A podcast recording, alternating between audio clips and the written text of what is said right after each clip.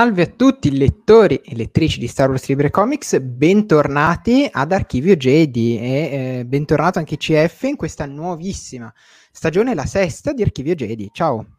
Ciao, buonasera a tutti, i morti parlano, sempre e comunque. Siamo, Siamo arrivati to- alla sesta, complimenti. Siamo arrivati alla sesta, incre- è il nostro episodio 6 questo, quindi farà, farà schifo. Sarà quello con più cuore comunque. Sì, esatto. Mi vestirò da orsetto verso la seconda metà della stagione per... Uh, Io da slave so- eh, siamo eh, esatto. Però tu da subito. Quindi devi andare a cambiarti. Vedo se ho qualcosa e... sotto mano, tipo. Va bene, va bene. E, insomma, eh, l'estate è passata, bimbe, le scuole sono ricominciate, i corsi all'università stanno ricominciando, si lavora già da um, un mese, praticamente, almeno io, e ovviamente doveva tornare anche Archivio Jedi, per cui eccoci qui con questa nuova stagione. Il format sarà quello, direi, eh, premiato della scorsa stagione, che secondo me ha funzionato molto, anche non senza qualche difficoltà, data soprattutto la mole di eh, opere pubblicate. Cioè, stanno scoiando un bambino, qui non so se si sente, ma ho la finestra aperta e c'è un bambino che urla, per cui mi, mi dispiace se sentite casino. Ma ehm, appunto la eh, la, la, la, formula che ha direi funzionato alla grande l'anno scorso, a parte magari qualche puntata un po', un po densa, con una variazione, una, una, modifica che abbiamo deciso di fare anche sotto vostro consiglio, ascoltandovi, eh, cioè abbiamo deciso di creare una nuova diretta, uno spin-off di Archivio Jedi, cioè Holocron Book Club. E per chi non dovesse aver letto l'articolo, vorrei eh, iniziare questa diretta, dopo adesso i saluti, raccontandovi proprio di Holocron, di Holocron Book Club e di come Holocron Book Club impatterà anche su Archivio Jedi. Quindi intanto un saluto a Raghi, a Lorenzo, eh, a Gianluca. Lorenzo, non so se noti qualcosa qui dietro di tuo, a Gianluca, a Giabba, ad Alessandro, a Giovanni, buonasera, a Max, Monica, buonasera anche a te, a Franco, a Deboz, Deboz che dice che CF è un criminale, Magari, magari. Ave- se CF fosse un criminale avrebbe qualche potere decisionale in Lucasfilm. Sei mutato comunque, CF. Sì, perché stavo bestemmiando, quindi forse ah. meglio così. e buonasera anche a Jose, buonasera a Jacopo e ad Alessio. Ciao, ciao a tutti. Allora, partiamo allora eh, spiegandovi un attimo in che cosa consisterà Holocron Book Club. Holocron Book Club sarà una diretta eh, extra aggiuntiva che eh, si terrà l'ultimo lunedì eh, del mese, quindi tendenzialmente due settimane dopo l'archivio Jedi, ma potrebbero anche essere tre a seconda, quindi o due o tre, dipende un po' e dai mesi, ma anche da, dagli eventi. Ad esempio, mi sembra che ottobre non sarà il 31 ottobre perché potrebbe esserci, potremmo essere a Lucca, non lo so, comunque potrebbe, potremmo non, non, non, esserci il 31, eh, ci sarà qualche modifica, ma vi comunicheremo eh, diciamo di volta in volta le, le date. Sicuramente eh, la prossima puntata di Holocron Book Club, cioè la prima puntata di Holocron Book Club, sarà eh, il 26 settembre, quindi tra due settimane. In cosa consiste Holocron Book Club? È una diretta incentrata su una sola o al massimo due opere, ehm, sempre di quelle uscite nel mese precedente. Quindi ad Archivio Jedi noi continueremo a presentarvi tutti tutto quanto è uscito il mese prima, quindi a ricordarvi quello che magari vi siete dimenticati di acquistare, eh, a eh, darvi le nostre impressioni in maniera più o meno rapida e dipende anche questo dalla quantità di opere che escono in un mese, però commenteremo sempre tutte le opere su Archivio JD in maniera tendenzialmente breve, poi dipende anche quanti siamo in diretta, se siamo due abbiamo un po' più tempo per parlare, se siamo quattro per dare più opinioni, si daranno opinioni ovviamente più brevi. Invece Holocron Book Club sarà diverso, sarà un eh, momento in cui vogliamo anche, a parte che vogliamo interagire molto di più con voi questa stagione, già da adesso, anche qui ad Archivio Jedi, per cui mi raccomando commentate, noi ci ripromettiamo di leggere tanti vostri commenti.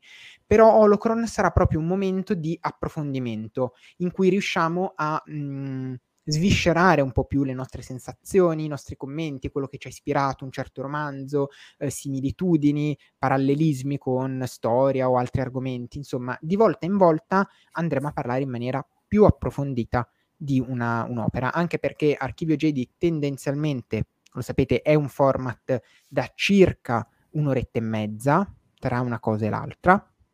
No, non, non, di più.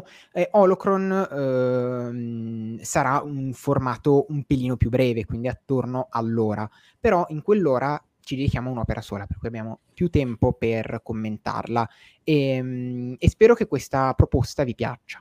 Per decidere che cosa commentare a Holocron Book Club, eh, lo deciderete voi, lo decideremo noi insieme a voi tramite dei sondaggi, dei sondaggi che eh, troverete postati sul eh, nostro canale Telegram alla fine eh, di questa puntata. E vi metto qui il link per chi, uh, per chi ancora non ci seguisse, ma anche attraverso una uh, storia Instagram, per cui anche qui seguiteci su Instagram, noi poi prenderemo i, i voti e con una media bulgara decideremo, faremo, prenderemo una decisione sugli argomenti. L'illusione della scelta. Esatto, però l'illusione della scelta ve la diamo e questo ve lo promettiamo. Mm-hmm. Sembrerà vero, ragazzi. Sì, no, beh, dai, sospetto che nel 75% dei casi eh, saranno votazioni sempre un po' plenarie, cioè è difficile che ci siano più di due opere davvero rilevanti e a cui dedicare un'ora di discussione al mese. È, è, è, abbastanza raro. Oggi sarà sicuramente difficile perché dobbiamo coprire due mesi di uscite, perché recuperiamo luglio. Due inizi di serie regolari. Esatto, recuperiamo due inizi di serie regolari. O- oggi c'è tanta tanta roba, per cui correremo. Intanto grazie a Stefani della donazione di 2 euro e grazie anche a Christian che prima mi sono dimenticato di ringraziare, quindi prima grazie a Christian per i 2 euro, grazie mille e grazie anche a Stefani, davvero grazie, grazie mille. Grazie. Io direi bando alle ciance, che abbiamo cianciato troppo, e ehm, posso chiederti CF, leggi tu dal calendario le uscite di luglio, io mi riposo un attimo la voce e poi leggo Vai. le uscite di agosto. allora, facciamo solo una lettura e poi la adesso... una per una, direi così. Sì, sì, io direi così. adesso lettura di tutto e poi facciamo il, il, recap di tutto e poi iniziamo a parlare di quelle di, di cui c'è da parlare. Ecco. Allora, partiamo appunto dal mese di luglio, dato che abbiamo saltato la puntata di agosto di Archivio Jedi. Partiamo con giovedì 7, dove abbiamo avuto l'importante quinto spillato della guerra dei cacciatori d'Italia, anche la conclusione della miniserie di Charles Soule, che appunto speriamo di rivedere quanto prima eh, ripubblicata in formato cartonato, anche se ancora non abbiamo una data. Poi abbiamo sempre lo stesso giorno la particolare graphic novel, che adesso tu correggimi Giorgio, dovrebbe essere un'esclusiva di Panini, eh, Panini internazionale, non solo italiano, è la graphic novel di Mandalorian, la stagione 1, formato abbastanza grande, un'ottantina di pagine, i dialoghi vengono ripresi, non aggiunge praticamente niente a quella che è la, eh, la stagione in sé per sé, ma la approfondiamo dopo. Molto carino comunque, devo dire. Passiamo poi alla settimana successiva. Abbiamo giovedì 14, dove abbiamo il romanzo, abbiamo il romanzo mensile che è da un certo punto di vista episodio 5, questo Malloppone, la raccolta di 40 storie da altrettanti autori, che ricordiamo era già uscita qualche mese fa nella versione per episodio 4 e aspettiamo ora che arrivi anche in lingua originale, magari l'anno prossimo, eh, riferita appunto a episodio 6. Vabbè, no, non lo Sempre... quotano neanche alla SNAI. Sì, beh, esatto, praticamente scontato. Che ricordiamo che comunque questo lo avevamo già profetizzato in un nostro scherzo di aprile. Quindi... Ricordiamolo. Era un nostro pesce, quello che Libri e Comics fa nei pesci d'aprile diventa realtà, ragazzi, è una cosa sinistramente vera. È per questo che sono da, da, due anni che nei pesci d'aprile parliamo di altro, perché non vogliamo più prenderci la responsabilità di... Tra l'altro abbiamo azzeccati, scusate la digressione, abbiamo azzeccati tre, abbiamo azzeccato la ristampa delle cronache. Sì. Il, la ristampa di Darth Bane, che avevo fatto un anno, se non sbaglio. No, ma era un fumetto Darth... su Darth Bane. Ah, era un fumetto su Darth Bane, pardon e questo qua, nuovo, da un certo punto di vista, episodio 5, a questo punto manca Destroyer Rogue. Eh, quello, quello è un sogno. Quello è prima di scontato. Continuiamo, Dottoressa Afra, volume 3, brossurato inedito, che è arrivato appunto direttamente in raccolta, sempre facente parte del crossover della guerra dei cacciatori d'Italia. Ancora, giornata ricchissima, abbiamo avuto 5 uscite quel giorno. Si ha il rilancio in grande stile della serie 2020 di Star Wars, ambientata tra episodio 5 ed episodio 4, logic- episodio 6, scusate. Logicamente questo si colloca addirittura durante il finale, oltre che immediatamente dopo, cartonato, il ritorno appunto al formato cartonato.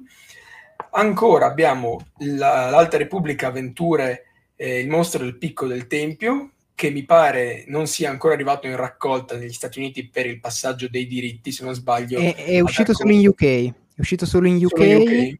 Sì, eh, sempre per Panini però. Eh, o dove i vari Panini, quindi penso anche Germania e Messico, potrebbe sì, essere. Sì e non negli Stati Uniti. Ah, ah. E poi lo spilato Star Wars, eh, poveri, Star Wars 17, che abbiamo appunto le due serie regolari che poi verranno ripubblicate nelle raccolte, sempre con un numero di Star Wars e un numero di Darth Vader. Stacco di due settimane andiamo proprio all'ultimo giovedì del mese, il 28, dove abbiamo altre quattro uscite, di cui due addirittura dell'Alta Repubblica. La più importante sicuramente è lo spillato numero 15 che chiude la prima tornata di storie ambientata appunto nel periodo dell'Alta Repubblica, si chiude il primo ciclo, quello della serie 2021 che conclude appunto anche la fase 1 assieme ad altre opere come La Stella Caduta e la miniserie in due numeri dedicata a Marchion Ro sempre eh, della, dell'Alta Repubblica abbiamo il primo volume di non si sa ancora quanti di quello che è il manga inedito intitolato L'equilibrio in bilico, in formato, eh, se non sbaglio, tankobon, quindi con la lettura all'occidentale, mi pare che fosse al contrario. Sì, eh, lettura, lettura, all'occidentale, sì, per cui... Orientale. Eh, orientale no, no, no. Scusa, no? La, lettura, la lettura è all'occidentale, per cui non è un tankobon, cioè ha, ha l'altezza del tankobon. Formato tankobon. Però eh, si legge giusto mi perdo perché alcune volte, tipo il manga di Rebels, se non sbaglio, è proprio all'orientale che si legge al contrario. Sì, sì, sì. No, no, questo Quindi... invece si legge, vedete che qua la copertina è così e poi Vero. lo sfogliate tranquillamente. Ricordiamo che non è una scelta di Panini, ma è una, una scelta del punto in lingua originale, mi pare che sia anche Sì, così. sì, sì, è, è, già, è già Se non sbaglio, per Luke sicuramente era così. Sì, sì, sì. Di Luke. E, se non sbaglio è a seconda di chi è l'editore in lingua cioè in giapponese, sì. perché, Reb, perché loro hanno due case editrici, una è Line. Media, Line è giapponese vera e fa le cose orientate alla giapponese, invece Viz, uh, Viz Media fa, uh, è, Ameri- cioè è americana giapponese quindi fa le, le cose orientate all'occidentale. E, e, per cui si rivolge anche a un mercato leggermente diverso. Ad esempio, credo che le leggende di Luke non sia mai uscito in giapponese, è uscito uh, come manga, ma già in inglese, tipo una roba del genere. Non, non sono sicuro di questo. Vabbè. E poi abbiamo il, l'inizio della nuova serie regolare, appunto, tra episodio 5 ed episodio 6, il cuore nero dei Sith, detto anche il gorgo oscuro dei Sith, per il, mostrarci il retro, per piacere con la catchphrase mi fa ammazzare. Qui in alto, il cuore dei so Sith è un gorgo aspetta, oscuro. Aspetta, mi, metto un attimo, mi metto un attimo grande.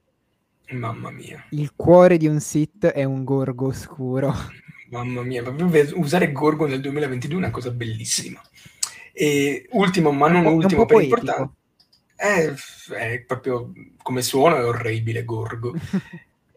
come ultima uscita del mese di luglio abbiamo l'attesissimo che ci avete sfrantumato i mailorum per non so quanti anni, l'omnibus di Darth Vader 2017, quello che raccoglie quattro archi narrativi, quindi Macchina Imperiale o il prescelto, mi, aveva due nomi mi pare se non erro, La Luce Morente, Mari Infuocati e eh, Fortezza Vader, che sì. per chi c'era già da qualche anno eh, il solo nome fa tremare i pulsi, soprattutto noi in redazione.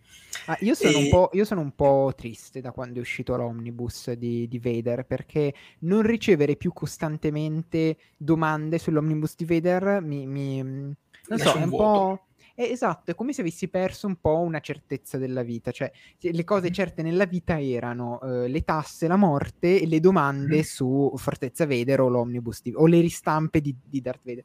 E adesso che è uscito mi sento un po' perso. Per fortuna oggi è arrivata su Instagram una domanda perché ho postato una foto dell'omnibus senza copertina e qualcuno mi ha chiesto ma che omnibus è? E allora mi sono ero contento perché ho detto ah, un'altra domanda sull'omnibus di Vader, che bello. Che poi è stato comunque un passaggio soft, non è stato repentino, perché ricordiamo che dopo la data d'uscita c'è stato comunque un po' di domande quando arriva su Amazon, dato che l'avevate prenotato in tipo 70-80 e non arrivava ancora e quindi diciamo è stato un po' soft, dai, non ci siamo lasciati interrotta in maniera brusca con le domande sull'omnibus di Darth Vader. Sì, sì, sì, An- andiamo fortuna. ora, per fortuna, vado... vado... Me ne vado, vado... non torno più.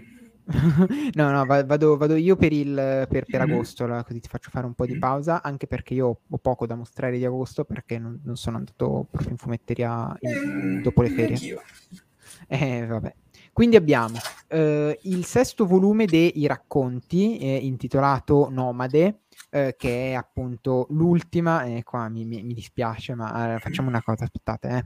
datemi, datemi un secondo che almeno vi vi, vi facciamo vedere le copertine così non vi perdete. Uh, ecco qua, facciamo farlo zoomato. Così. Ok, abbiamo i racconti volume 6 Nomade, che è appunto l'ultimo volume della collana, eh, della collana Legends, i racconti. Contiene i, eh, gli albi di Star Wars Tales dal numero 21 al numero 24 che sono completamente eh, inediti.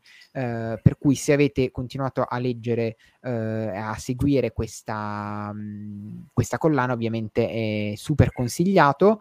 Il costo se non sbaglio lo, lo leggiamo qua è di 19 euro e di solito questi sono mh, mm, volumi brussurati ad alta, ad alta foliazione, per cui sono, sono abbastanza... Oltre 200, 230 pagine. Sì. Poi abbiamo uh, Le guerre dei cloni volume 2, Nemici da ogni lato, e questo dovresti averlo tu, se non sbaglio. Mm-hmm, e sì. questo è il secondo uh, volume epic della serie che ristampa Le guerre dei cloni è eh, il secondo di tre, praticamente ristampa interamente il secondo omnibus delle guerre dei cloni che era uscito ormai un, un bel po' di anni fa e eh, appunto omonimo Nemici da ogni lato. Uh, quindi Um, anche qua consigliato perché, perché, c'è la Dursema, perché c'è Brian Ching, perché c'è John Ostrander, cioè perché c'è Adam Blackman, cioè ci sono secondo me due, i due sceneggiatori migliori del, della, dell'epoca Dark Horse e credo i due disegnatori migliori uh, sicuramente. Uh, le storie sono secondo me molto valide, quella di Yoda è molto bella e tra l'altro qui trovate anche eh, la miniserie dedicata al generale Grievous che è esatto. praticamente l'unico modo per recuperarla se non nel volume Gazzetta. Perché hanno fatto una, un volume Gazzetta generale Grievous, sì. mi pare. Grievous, sì, esatto. Esatto. Confermo. Uh, Salvatore ci chiede: uh, Mi potete levare il dubbio che di Star Wars Tales solo certe storie sono considerate infinities? Ma eh, m- mi sembrava che ne avessimo accennato anche forse sul gruppo Telegram, ma eh, secondo me sono tutte considerate infinities, poi qualcuna può, come dire, no, non va a, a, toccare niente del Legends e quindi può inserirsi anche nel Legends, ma di base mm. le storie di Tales nascono come fuori continuity, proprio per come nascono. Poi se qual- qualcuna può non, non, andare a intaccare niente, quindi può funzionare anche nel Legends. Adesso a prendere come riferimento per il Legends delle storie, infini- delle storie di Tales uh, sarei, come dire, mi, mi, mi guarderei bene. Ecco ti, tra- ti trae in inganno il fatto che ci siano personaggi anche del Legends come William Grark o un, il Devaroniano contrabbandiere che compare proprio nella serie Le guerre dei cloni e anche il fatto a menzione di fatti ormai Legends. Ci sono le menzioni, però comunque ti, noi ti consigliamo di considerarle, appunto, come ha detto Giorgio, mm-hmm. tutto in blocco perché è un progetto e come tale progetto è nato come, come infinità. Certe storie sono palesemente impossibili da collocare all'interno della timeline canonica. Però il nostro consiglio è di prendere come riferimento appunto il marchio Infinità che è recato sopra, sopra i volumi. Sì. E Francesca giustamente dice che Skippy è canonico. Mamma, vedrai, vedrai in Mando 3. Mamma mia. Quando, vis- quando, l'ho visto nel trailer ho detto guarda che qua, qua lo fanno, lo fanno. Lo fanno. Uh, Jose, ci, Jose, ci, chiede, vedi che comunque le domande sull'omnibus non mancano. L'omnibus di vedere è esaurito, giusto? Sto aspettando su Amazon. Ma no, non, non, penso proprio che sia esaurito, però forse non hanno rifornito Amazon. Perché ci pare che per buona parte di voi fossero comunque partite le copie. Sì, Quindi... una cinquantina di copie sono andate. In effetti non è, non è disponibile su Amazon, ma sul sito di Panini dovrebbe esserci.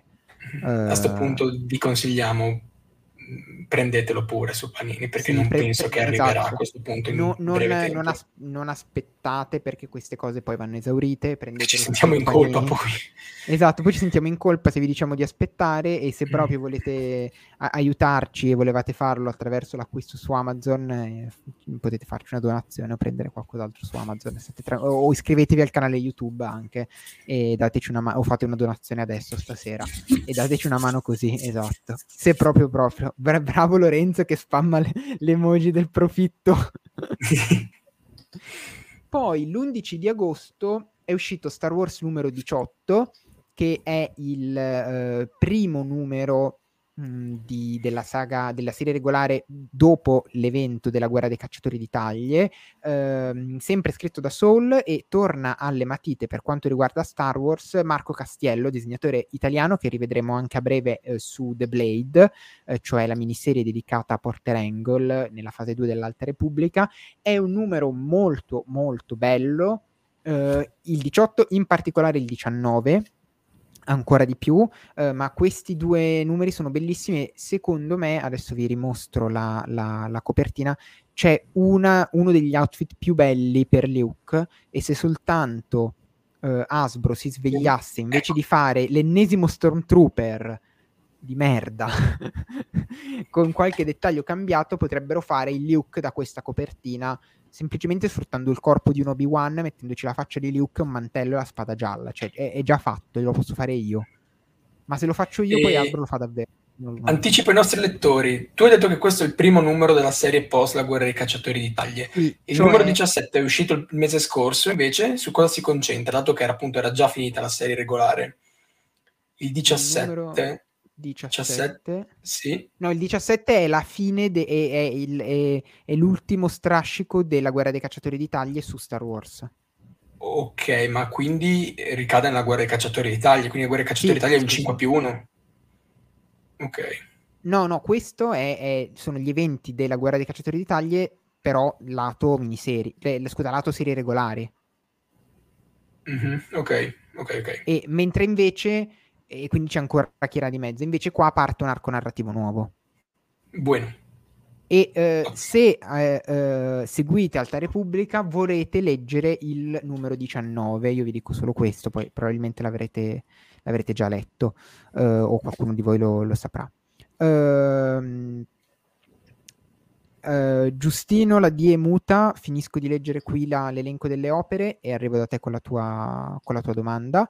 Uh, sempre l'11 agosto è uscito questo bestione qua, cioè l'Alta Repubblica Smuovi Tempesta di Cavan Scott, con la sua meravigliosa costina viola e le sue 600 pagine. C'è tanto di cui parlare dopo di questo. Di 26 euro. Uh, questo è lo script uh, originale uh, dell'audiolibro Uh, che è nato appunto come progetto audiolibro, poi ormai arriva sempre lo script uh, da cui l'audiolibro è tratto. E questa, uh, questa vicenda si ambienta dopo eh, Si alza la tempesta, quindi dopo le vicende di, di Si alza la tempesta e prima di Fuori dalle ombre, se non sbaglio. Ma ci sono diversi flashback che mh, vanno a raccontare al lettore il passato e la vita di Lurna D essenzialmente fino a quando è diventata una smuovi tempesta. Um, e quindi un grandissimo approfondimento uh, su, sul personaggio della, della smuovi tempesta Twi'lek, uh, in cui si esplora sicuramente tutta un po' la sua storia, le sue vicende, e secondo me poi lei ne esce bene, nel senso che ne esce comunque da villain, non, non è una io l'ho trovato non un modo per giustificare i, i, suoi crimini, ma comunque ne esce da villain e questa è una cosa di cui sono contento. Io avevo anche ascoltato l'audiolibro quando era uscito ed era stato credo l'audiolibro più tosto di quelli de- degli audiolibri original um, perché era, aveva degli accenti, delle, dei toni di voce, delle inflessioni molto difficili da, da capire e ha un ritmo un po' particolare. Ehm, secondo me è, è, davvero difficile da ascoltare, da leggere, per fortuna avete un po' di riferimenti in più. Uh, avviamoci verso la fine del mese di agosto con il 18 agosto che è uscito l'Alta Repubblica numero 16, in cui trovate il primo numero di due di L'Occhio dei Nil, cioè questa miniserie in due parti che racconta di Marchion Ro, del, un po' del, del, suo passato, del passato delle origini della sua, eh, della sua specie, eh, del piano di suo papà, eh, Asgar Ro, di come è salito al potere, eccetera, eccetera. Quindi è un numero fondamentale per capire che cosa c'è nella testa di Marchion Ro e perché sta facendo quello che sta facendo. Il 25 agosto invece è uscito il nono eh, volume della serie Star Wars Classic, eh, L'apprendista, e questo volume ristampa eh, i numeri dal 76 all'80 di Star Wars 1977, nonché il terzo annual e tutto l'adattamento de Il ritorno dello Jedi a fumetti, che vi ricordo nel 1983 è uscito in una miniserie separata, quindi non all'interno della, della regolare. E vi faccio vedere qui le, la copertina di questo, ma anche del 3.18. Eccolo qua, con appunto Marchion. Molto bene, molto bene. Uh, bevo un sorsino d'acqua e uh, rispondo a Giustino. Che giustamente mi chiede ci chiede, vorrei iniziare l'Alta Repubblica, mi sapete indicare l'ordine di lettura? Allora, noi abbiamo realizzato una guida all'Alta Repubblica, di cui adesso ti mando il link qui in chat su YouTube, che è eh, eh la risorsa più completa in Italia dedicata all'Alta Repubblica, cioè ci sono tutte le informazioni. Ehm, per quanto riguarda l'ordine di lettura, eh, il consiglio è di andare in ordine di uscita dei, dei, dei romanzi e dei fumetti, inframezzando i romanzi con poi, diciamo, il volume a fumetti. Uh, trovi tutte le date di uscita sul, sul, sito. Abbiamo comunque realizzato anche una uh, cronologia dell'Alta Repubblica, una timeline, ma non tutte le opere dell'Alta Repubblica sono uscite eh, in ordine conseguenziale, cioè l'ordine, di, usci- l'ordine mh, mhmm, di, di, uscita non è per forza l'ordine eh, cronologico degli eventi. A grandi linee sì, cioè le opere principali sono tutte in ordine cronologico, poi però a volte sì, mh, mhmm, ci sono alcune opere, proprio tipo Smuovi Tempesta, che è ambientato a un certo punto, ma eh, è uscito un po' dopo per cui anche lì devi decidere un po' tu se lo vuoi leggere nel momento cronologico o nel momento di uscita. Il nostro consiglio è sempre di andare in ordine di uscita comunque, perché in questa maniera eviti gli sp- tendenzialmente eviti gli spoiler eh, e, e, leggi nel modo in cui anche sono stati pensati per essere letti, cioè con, con l'uscita.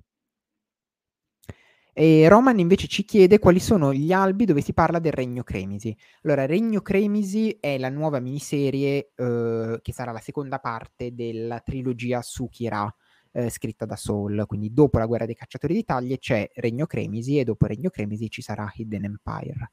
Eh, Regno Cremisi è un crossover un po' atipico, cioè non si sviluppa come la guerra dei cacciatori d'Italia, dove tutte le testate sono ambientate com- di, di cui abbiamo la miniserie e le testate regolari sono tutte ambientate nello stesso momento, nello stesso luogo e c'è un evento in cui tutte le vicende di tutte le, le, le, le testate ruotano attorno. Ma per quanto riguarda Regno Cremisi, tu ha, hai una miniserie che si chiama appunto Regno Cremisi e che uscirà direttamente in formato, non so se brossurato o cartonato, ma tra un po', eh, i cui effetti si vedono sulle varie testate regolari, ma non in maniera diretta, quindi non c'è un... Uh, non, non, le cose non avvengono in maniera contemporanea, non c'è unità di luogo, non c'è unità di tempo, per citare Aristotele. C'è un uh, causa-effetto uh, che però è abbastanza leggero. Quindi tutti gli albi, tutti gli spillati usciti dopo la guerra dei cacciatori di taglie eh, per quanto riguarda le, quindi gli albi regolari sono dal, da Star Wars 18 in avanti per 5 numeri, quello è parte di Regno Cremisi. Poi usciranno anche i volumi. Quindi uh, spero di aver risposto alle tue domande, so che non è facilissimo, però è così. Alessio ci chiede, anche se sono solo due volumi di Marchion, sapete se uscirà il cartonato? Uscirà direttamente nel cartonato volume 3 Quindi quando compri Alta Repubblica volume 3, La fine di un Jedi, lì dentro è un cartonato extra size, per cui oltre ai 5 numeri ci sono anche i due in più di Marchion, quindi lì trovi, trovi tutto. Ose anche concorda che Marchion è un vero cattivo, un personaggio molto interessante, sì, concordo. Eh, secondo me è uno de- al momento uno dei, dei villain, è, è, anche uno dei pochi villain rimasti, visto che ormai la, la per ora. Facendo, per ora, per ora. Per ora. che poi nella fase 3 scopriremo che c'è uno ancora più cattivo. E lui alla fine dovrà sacrificarsi, eccetera, eccetera. Sì, palese. Va bene, iniziamo allora a commentare un pochino nostre impressioni, cose. Mm, vuoi andare in ordine? CF vuoi andare ordine, invece in ordine? Sempre ordine, come la lettura. Perfetto. Allora, uh, graphic novel, che, ne, che, che, te ne è parso? Io sono rimasto abbastanza sorpreso, cioè nel senso funziona. Niente sorpreso, ma fino a un certo punto. Sì, esatto, sì. sorpreso fino a un certo punto. Un prezzo abbastanza buono. Mm, non mi ha fatto impazzire il formato extra extra large, avrei preferito qualcosa un po' più di contenuto, perché il formato è lo stesso di quello degli special della stagione 1 e 2 di Mando. Sì. È molto sì. grande per stare tra i ripiani carino, non aggiunge letteralmente niente. Per fortuna mm-hmm. specifica che il pianeta del primo pianeta è pago, del primo episodio è pago, non è Maldo Kreis, Maldo Kreis, a differenza di quello che avevano detto gli addetti ai lavori, se non sbaglio, nel Gallery, che mm-hmm. avevano creato questa confusione tra il pianeta appunto dei ragni ghiacciati e quello della prima puntata della prima stagione. Disegni carini, ma mh, mm, non va oltre. Secondo me è un'idea, un'idea regalo molto simpatica. Sì, non, sì, sì. Io cioè, pe- per, il pubblico, esatto, per il pubblico a cui è destinato, secondo me è, è ottimo. Per noi, vabbè, è forse un po' superfluo. Il uh, team creativo, penso sia, il team creativo è lo stesso, tra cui appunto gli italiani, tutti italiani, Alessandro Ferrari, sì, sì. Matteo Piana e Igor Chimisso, Igor Chimisso che avevano sì, lavorato anche sulle graphic novel precedenti che potete ritrovare anche recentemente ristampate per giunti nei volumi Le più belle storie. Tra l'altro quello della sequel, ricordiamo, contiene l'unico eh, versione adattamento fumetti di quello che è appunto sì. eh, l'ascesa di Skywalker. Ti dico, è bello comunque che, che, che, che, il team creativo sia sempre quello perché io mm-hmm. immagino un, un, bimbo che li ha tutti più o meno nello stesso stile comunque a, a, si, si, ritrova in maniera familiare. Io ho apprezzato ad esempio molto comunque le schede dei personaggi, per quanto semplici so che per un bimbo sono, sono importanti. Mm-hmm, vero, vero. Dicevi tu Decide... invece? No, sì, gli do una sufficienza molto più che piena, però ecco, se siete completisti lo prendete, altrimenti rappresenta una buona idea, regalo comunque sì. anche un modo carino per passare una mezz'oretta spendendo 10 euro. Tra, queste tavole tra l'altro molto colorate, quindi sì. si, fanno, si fa leggere con piacere, ecco. È un buon, un buon riassunto della prima stagione, mettiamola così. Sì. Francesca dice a me questi mi fanno gola perché li abbiamo solo in Italia. Sì, poi in realtà vengono pubblicati negli Stati Uniti, ma passano sempre un po' sottotono. Sicuramente in Italia sono, è l'unico posto dove hai un volume di questa dimensione, cartonato, comunque con un, e co- con un pregio diverso. Lì invece vengono venduti più come albettini in stile, in stile Adventures, come dimensione. Ok, poi passiamo a da un certo punto di vista, che io ammetto di non aver letto perché mi è arrivato da Panini, che ringrazio molto, devo dire, perché non me l'aspettavo, ma mi è arrivato, credo, l- tre giorni prima di partire per le ferie, avevo già una pipeline di libri e quindi è, è, è, è finito nello scaffale e verrà letto quando, quando si troverà un po' di tempo, eh, credo, anche perché io non ero stato super positivo rispetto al, al, primo, al primo da un certo punto di vista, quindi tu cosa, cosa mi dici? Sei muto.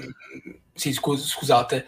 Uh, allora, io premetto che leggo in inglese quando escono, quindi difficilmente ci rimetto mano, quindi mi, mi, ricordo le mie impressioni. Le mie impressioni generali sono molto migliori rispetto al primo che arrancava, ma molto sotto certi punti di vista per rimanere in tema in alcuni racconti, come può essere quello del droide topo a bordo della, della Morte Nera o quello su Muftak, il Talz della taverna di Mos Eisley che è il eh, momento eh, in cui ho abbandonato.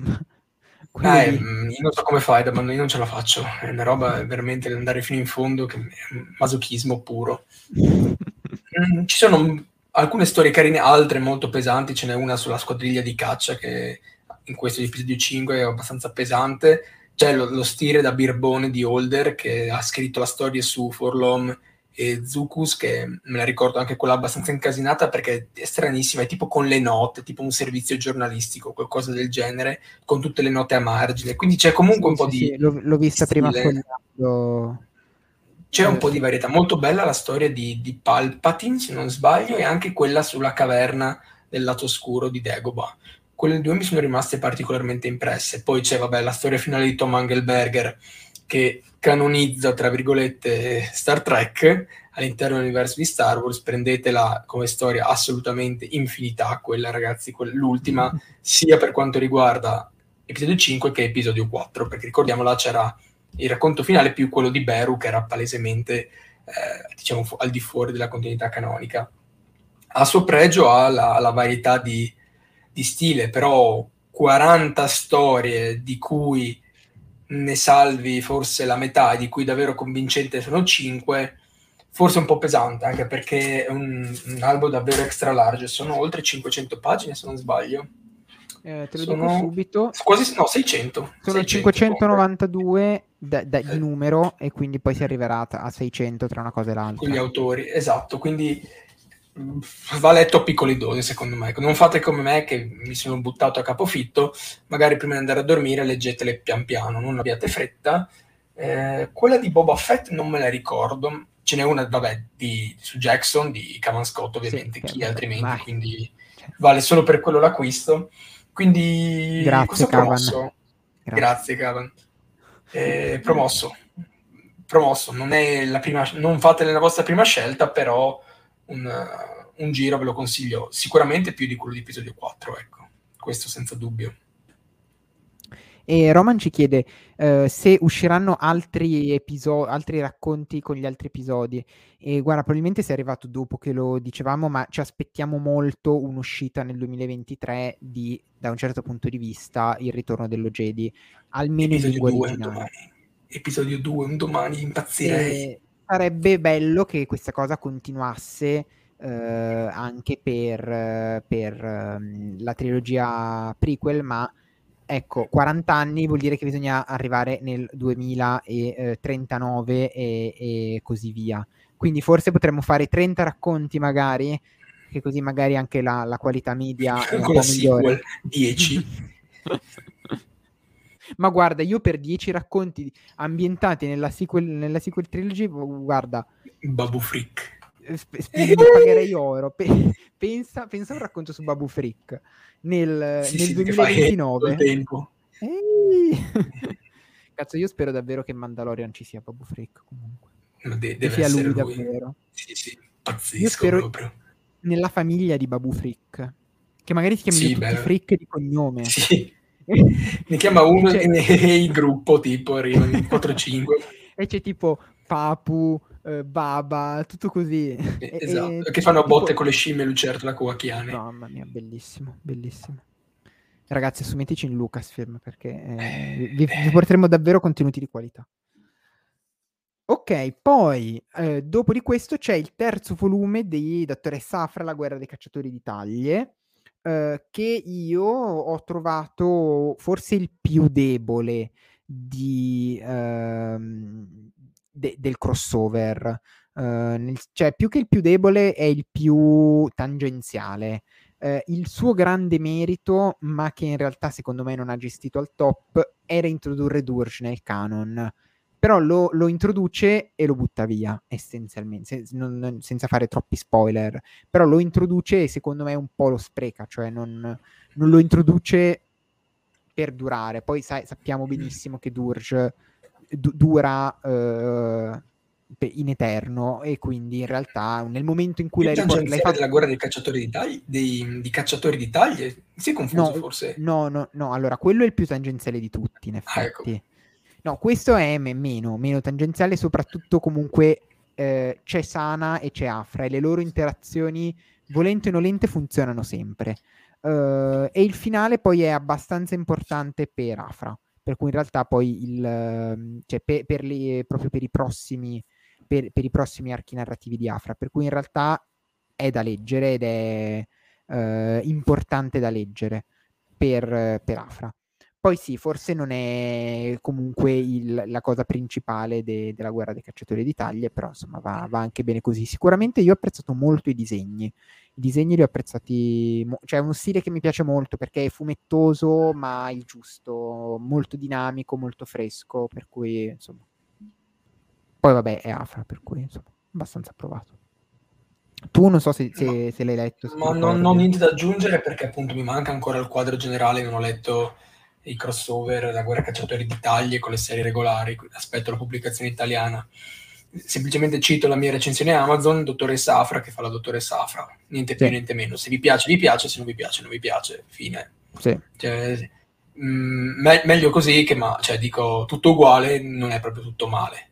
Quindi meglio così che rischiare magari di essere... Mm-hmm po' noiosa o ridondante. Certo sì. è che s- i binari di Afro non sono strettissimi, però uh-huh. sempre su quelli uh-huh. si muove. Ecco. No, per, per leggo, fortuna esatto, c'è, c'è, c'è, un po', c'è un po' l'aspetto twist verso il finale, appunto. Chi legge in, in lingua originale sa che cosa arriverà o, o ha idea di che cosa arriverà e mm. questo volume sicuramente è importante per questo motivo. Vorrei recuperare la domanda di, di, Michele che ci ha appena fatto, che ci chiede: Vorrei leggere il secondo volume della nuova trilogia di Throne. Eh, ditemi secondo voi com'è. Ti riferisci a Throne Alleanze o a eh, Throne l'ascendenza, il bene superiore?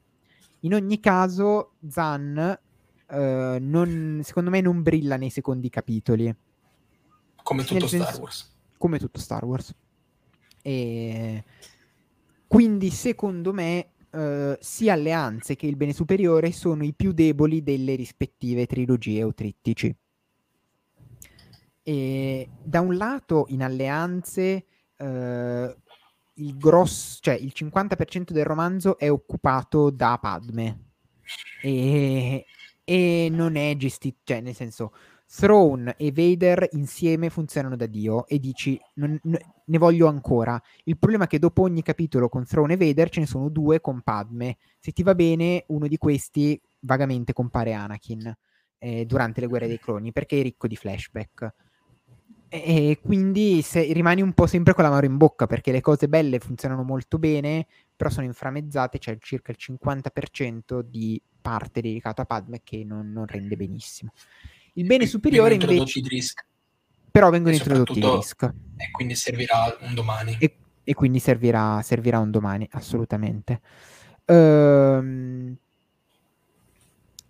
Mentre invece il bene superiore è un buon romanzo in cui Zan si perde, come spesso accade, nel senso che eh, Throne compare poco, e, e Zan ci, ci, descrive molto tante cose al contorno nell'ascendenza cis, nel, uh, di, di, di, altre famiglie cis, insomma, cose che sarebbero anche interessanti nel senso che sono nuove, particolari, però mi sembra che il punto sia stato un po' mancato, ecco, soprattutto perché c'è, c'è... appunto si perde un po', si perde un po'. Quindi queste sono un po' le, le, mie, le mie, opinioni a, a riguardo. Datemi, dammi un secondo che sistemo la, la luce che sta crollando proprio alla grande. Sì, in breve i romanzi di Zan eh, un'occasione gli va data sempre comunque. Ecco. Sì, esatto, questo, questo sì, questo, questo certamente. Ok, ehm, passiamo al mostro del picco del tempio e farei iniziare te, visto che c'è la tua beloved uh, Ty Yorick. Beh, veramente best forever and ever. Grazie Cavan per aver dato eh, voce in realtà a quello che è sempre stato il mio desiderio di un'avventuriera Jedi, tra virgolette, perché lei non si definisce più tale, però alla fine la sostanza è quella. Non so se vi ricordo un altro personaggio del quale non farò il nome, però una, una volta Jedi, once you go, Jedi, you go Jedi, you never go back.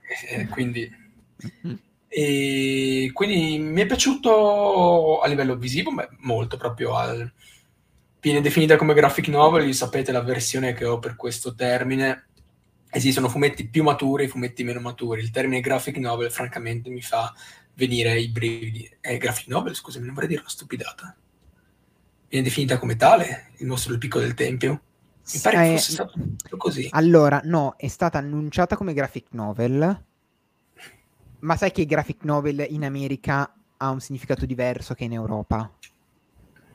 Cioè, No. in, in, in Ame- eh, eh, sì. graphic novel in America indica qualsiasi fumetto che non sia a uscita, mins- cioè che, che- che sia in un unico volume. Cioè, un fumetto scritto e, e- e- e che esce pubblicato in un unico volume è un graphic novel.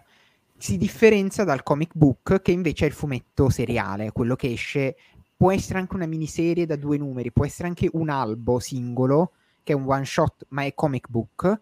Invece graphic novel è il volumetto, quindi per loro ehm, Mostro del Picco del Tempio era chiamato graphic novel perché doveva uscire tutto insieme. Poi in realtà è diventato una miniserie di quattro numeri, quindi è diventato un comic book. Per noi graphic novel ha un significato diverso, nel senso che noi... E, e soprattutto poi loro usano spesso graphic novel anche per le, le, eh, i- come dire, le cose un po' più per ragazzi, cioè il volume singolo con un target d'età più basso. Ok? Sì, sì. Eh, quindi tipo gli adattamenti della trilogia sono graphic novel perché non sono comic book e sono per giovani.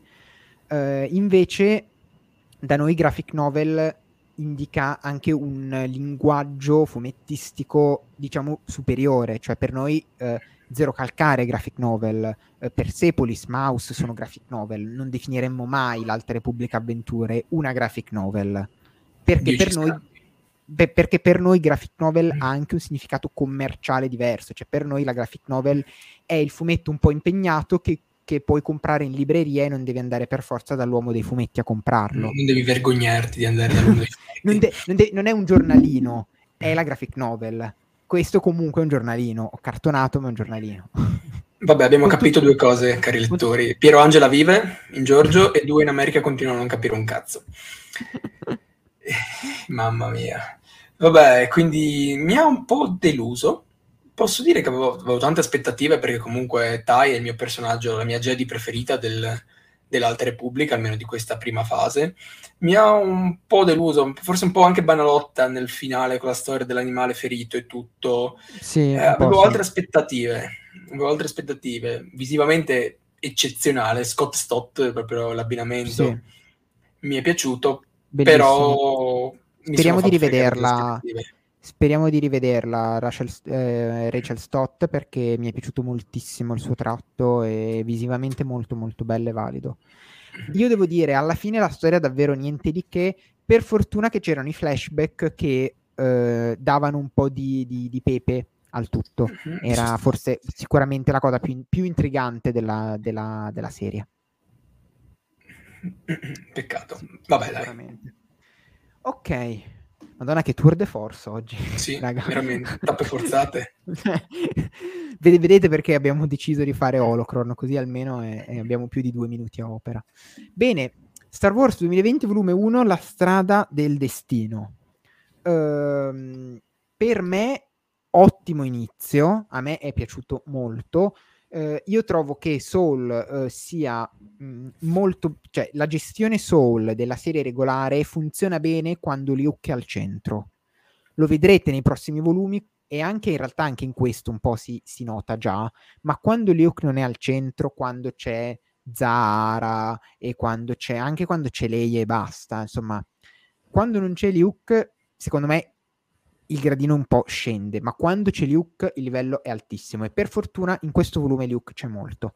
Quindi eh, buon inizio secondo me, è ovvio che non sia la cosa più fresca del mondo, però riparte bene dalle vicende di, di, mh, di episodio 5, rimette proprio in scena alcune- alcuni momenti, lo fa in maniera, secondo me, fatta in maniera molto intelligente, molto suggestiva. Ad esempio, questa è la bellissima pagina iniziale. Ecco, secondo me solo un po' si perde quando non c'è Luke, ma quando Luke c'è ed è eh, in, in primo piano, allora sì, le cose vanno decisamente bene. Almeno ovviamente per i Non, miei mori- gusti. non morire in diretta, per favore. Sì, sì, stavo, stavo collassando. Una peperonata, veramente. Mamma mia. Ho mangiato mozzarella e pomodoro, tra l'altro, stasera, per cui voglio dire, scampoli d'estate anche a cena. E, boh, hai, se hai finito, Io dire io? Ancora Sì, sì, sì, sì. io personalmente non lo ricordo tanto la mia serie, mi era rimasta impressa positivamente la storia del ritorno alla città nelle nuvole, quello uh-huh. mi era abbastanza carino, poi appunto la storia uh-huh. di Luke che deve fare, far fronte alla sua eredità Jedi, il collegamento diretto con, con l'arco narrativo, anche se proprio non chiarissimo, dovreste prestare attenzione all'arco narrativo Mari Infuocati della serie Darth Vader 2017 tra episodio 3 ed episodio 4 eh, approvato, dai, sapete comunque la mia versione per la serie regolare Star Wars, almeno la 2015, nei suoi gargantrueschi e sesquipedali 75 numeri che veramente non, non ne potevo eh, più. Lo potresti definire un gorgo scuro. Un gorgo scuro, esatto. No, tutto, tutto il mio amore per Star Wars viene risucchiato e non riesce più a uscirne perché è veramente una rottura indicibile quella serie. E speriamo che anche tra l'altro la 2020 vada a conclusione senza arrivare a 50-70 numeri, però dai, un buon inizio, ci voleva assolutamente la scossa del, del passaggio di, dopo episodio 5 perché sì, ha permesso di dare comunque quel bonus in più che ci permette di dire ah finalmente siamo andati oltre, ce l'abbiamo fatta, abbiamo scavalcato gettato il cuore oltre l'ostacolo. Esatto, esatto. esatto. E, a pro- e, a proposito di gorghi oscuri, parliamo Oppala. di uh, Il cuore nero uh, dei Sith. Che devo dire è, per quanto mi riguarda, al momento la più debole delle serie di Vader, di quelle uscite fino, fino ad adesso. Uh, più che altro sembra che ripeti molto le stesse cose, cioè sempre Vader che deve fare il suo eh, da solo. Eh... Carlo dice: Ma se arrivo in corsa ora su Star Wars 2020, posso? Dite, eh... in che senso in corsa ora? Nel senso che vuoi commentare adesso o vuoi iniziare a leggerla? Se vuoi iniziare a leggerla, inizia pure alla grande, compra, c'è il volume inizi e ti consiglio di seguire volumi cartonati, però se vuoi recuperarti tutti i 18 spillati, non so se si trovano, però ovviamente è consigliata, comunque sono delle buone letture secondo me. Appunto su, su Darth Vader l'unica l'unico cosa che ho da dire è che è un po' ripetitiva, sempre Vader da solo contro tutto il resto dell'impero che fa le sue missioni legate a Luke o ai suoi figli o a sua moglie, cioè o a, o a Padme. Eh, bello il twist di, di, di, di Sabè, perché comunque è bello e permette anche una serie di dinamiche simpatiche di, di flashback. Però ecco, è sempre un more of the same per quanto mi riguarda.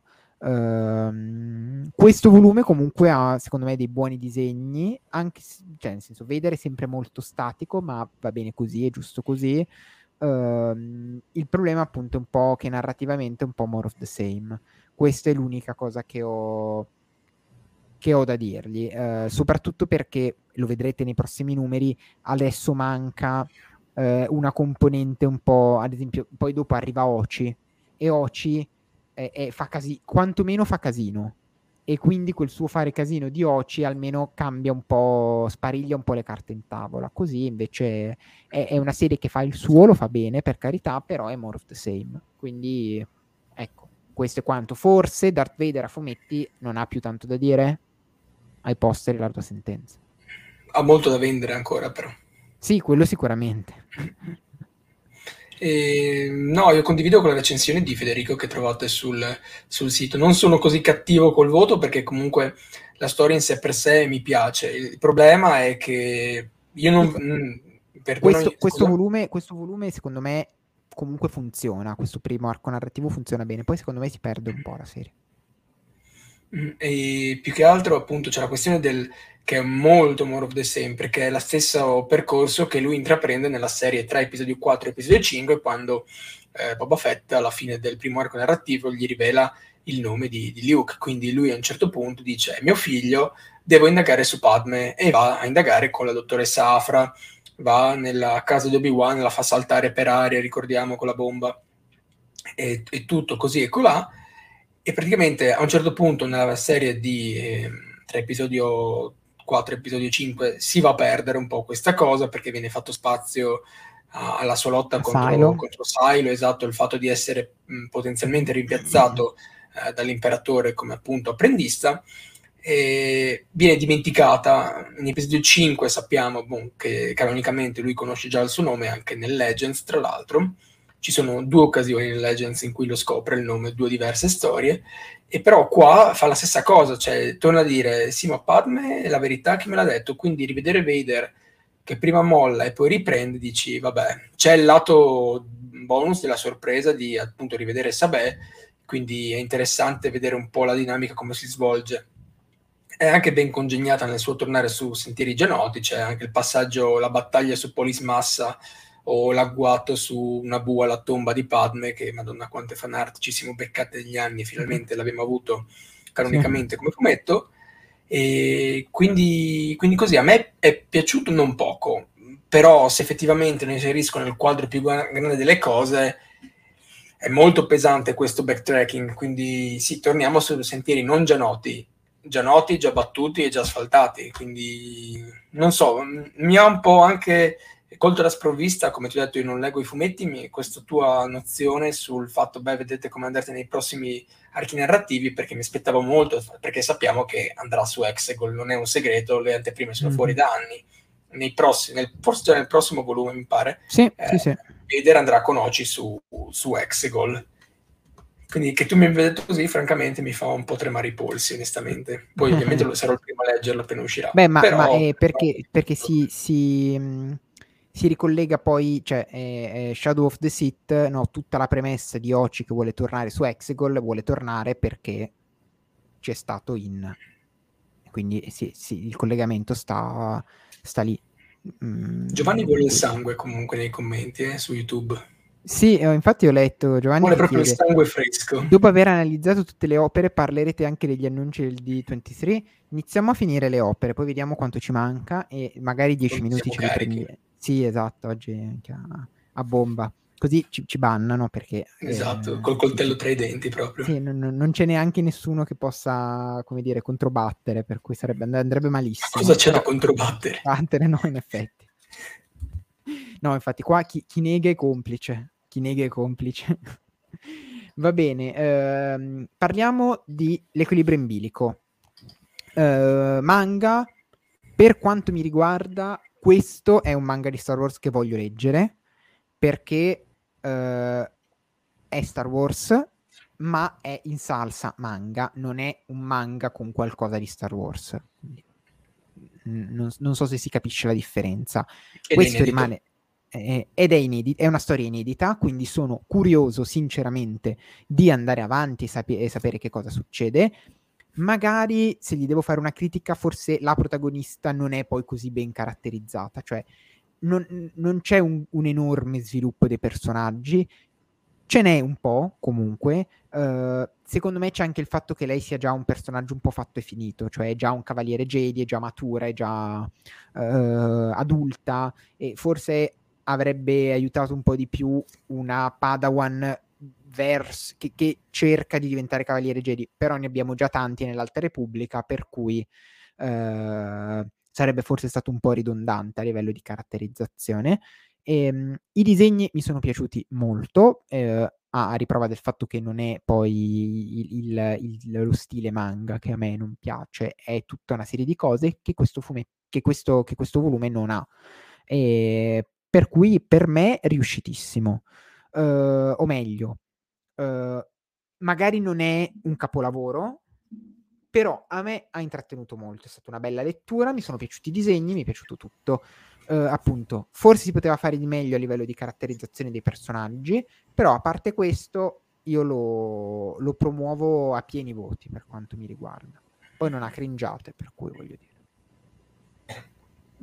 cosa non da poco. Esatto. Tu che ne, che ne pensi? Eh, sì, no, condivido. Mi ricordo che mi aveva colpito molto positivamente il fatto che alcuni Drengir fossero un po' più mostruosi, mentre siamo eh, abituati esatto, a tutte, vero, tutte le piante uguali che abbiamo visto nei fumetti della serie regolare, qua sono un po' diversi, quindi mi aveva colpito positivamente quel piccolo dettaglio, ce n'erano alcuni davvero molto convincenti. Non erano tutti quelli uguali che abbiamo visto appunto eh, qua finora. Bene, però qua è molto magro, molto sottile, molto tentacoloso uh, funziona bene.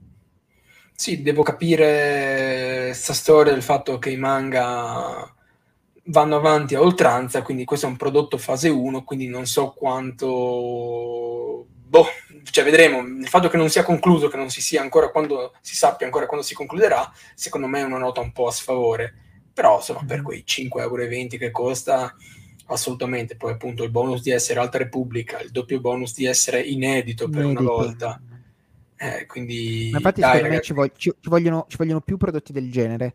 Ci vogliono più eh, cose del genere. No, Piano. vabbè, nel senso, se, dobbiamo, se proprio dobbiamo. Allora, siccome, siccome i manga li dobbiamo fare perché dobbiamo stare sul mercato, e, e eccetera, eccetera, fate questo, non fate gli adattamenti dei romanzi. Cioè, gli adattamenti dei romanzi sono belli fino a un certo punto, però molto meglio qualcosa del genere, dove comunque hai uh, una protagonista e anche delle tematiche che si avvicinano a, filo- a filosofie, a modi di pensare eh, orientali, per cui secondo me così è molto più, più interessante, più intrigante. Raghi fa un bel commento, ci dice, secondo me però ha un certo senso avere anche opere dove i classici Padawan a dover evolvere non sono i protagonisti, ma magari vengono aiutati proprio dalla protagonista. Sì, in effetti qua i Padawan che, che crescono ci sono, ma non sono i protagonisti, sono appunto dei, dei comprimari. Bellissima comunque la storia bonus con, con uh, quella specie di... con, uh, come si chiamano? I, i, ban- I, banchiani che sembrano tipo dei porg con le lame, le torce. Bellissimo, loro mi hanno fatto spezzare. L- loro sono quel tipo di animaletti in Star Wars che mi, mi fanno super ridere e mi, mi, mi, conquistano sempre, devo dire. Flix torna, ti prego. Mamma mia. Flix si chiamava? Davvero. Sì, Felix e Orca. Mamma sì, mia. mamma mia, pazzisco quello. Ose dice che è interessato. Ose, te lo consiglio molto. Ose, te lo consiglio molto perché vale, vale assolutamente la pena. Costa 5,20 euro. Volumettino molto agile. Lo leggete in un pomeriggio tranquilli. E anche, anche Francesca, da brava amante dei, dei Porg, apprezza. Io sull'omnibus di Darth Vader non spenderei ulteriori parole, se non compratelo, non fateci più domande.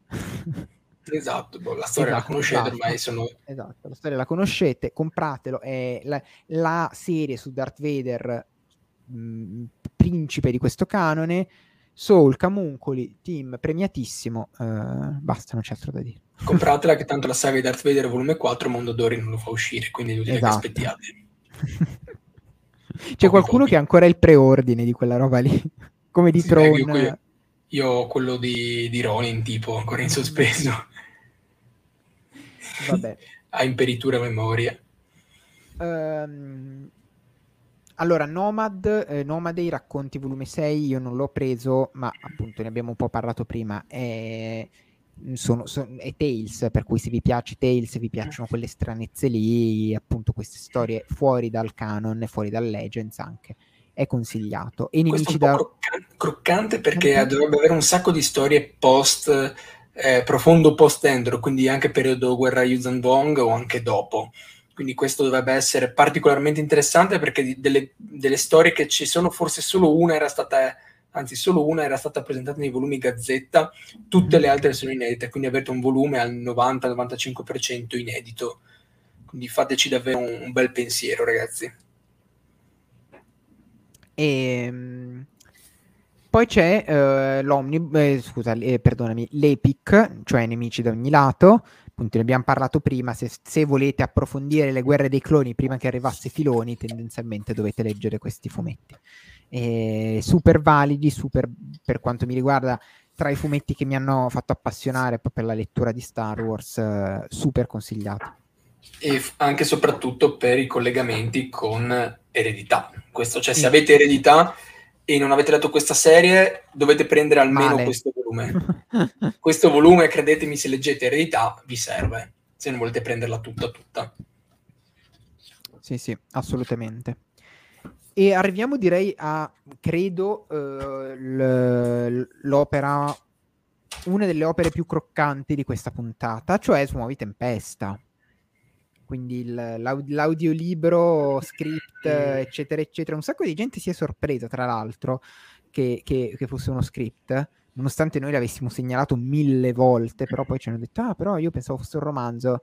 Ma invece gli audiolibri original vengono scritti come audiolibri, cioè vengono scritte le battute, i dialoghi e le informazioni d'ambiente e basta, non, è una sceneggiatura, non è... Se la serie non vogliamo fare un lavoro completo... Eh... Esatto. Uh, faccio parlare prima te, visto che... No, no, no, no, no, sono, sarò estremamente negativo, credimi, no, meglio che pa- porta alla luce tu, sì, cerca di convincermi della tua opinione, no, sul serio, questa volta devi andare prima tu, mi dispiace. Va bene, va bene.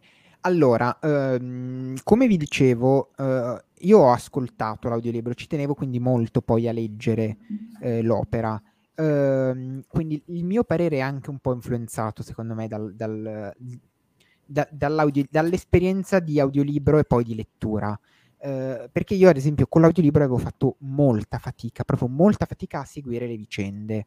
Eh, quindi già il fatto che nel romanzo ne, scusatemi, nello script uh, fosse, fosse più semplice per ovvi motivi, già per me ho avuto proprio una percezione di, diversa, no? di miglioramento, per cui questa cosa già a me è piaciuta, ma semplicemente perché, eh, ripeto, io ho trovato l'audiolibro molto confuso, ma in effetti a mente fredda penso che anche lo script sia un po' confuso, cioè fa tanti, tanti salti con capitoli davvero brevi e tenere traccia di tutto non è, non è facilissimo, eh, secondo me.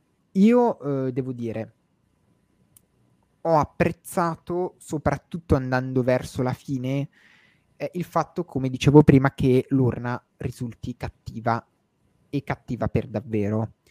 Posso eh, comprendere una critica che poi mm, qualcuno può dirmi, sì, ma l'urna è cattiva perché sì. Cioè, eh, fin da quando è ragazzina comunque non è una... è comunque è almeno una testa calda.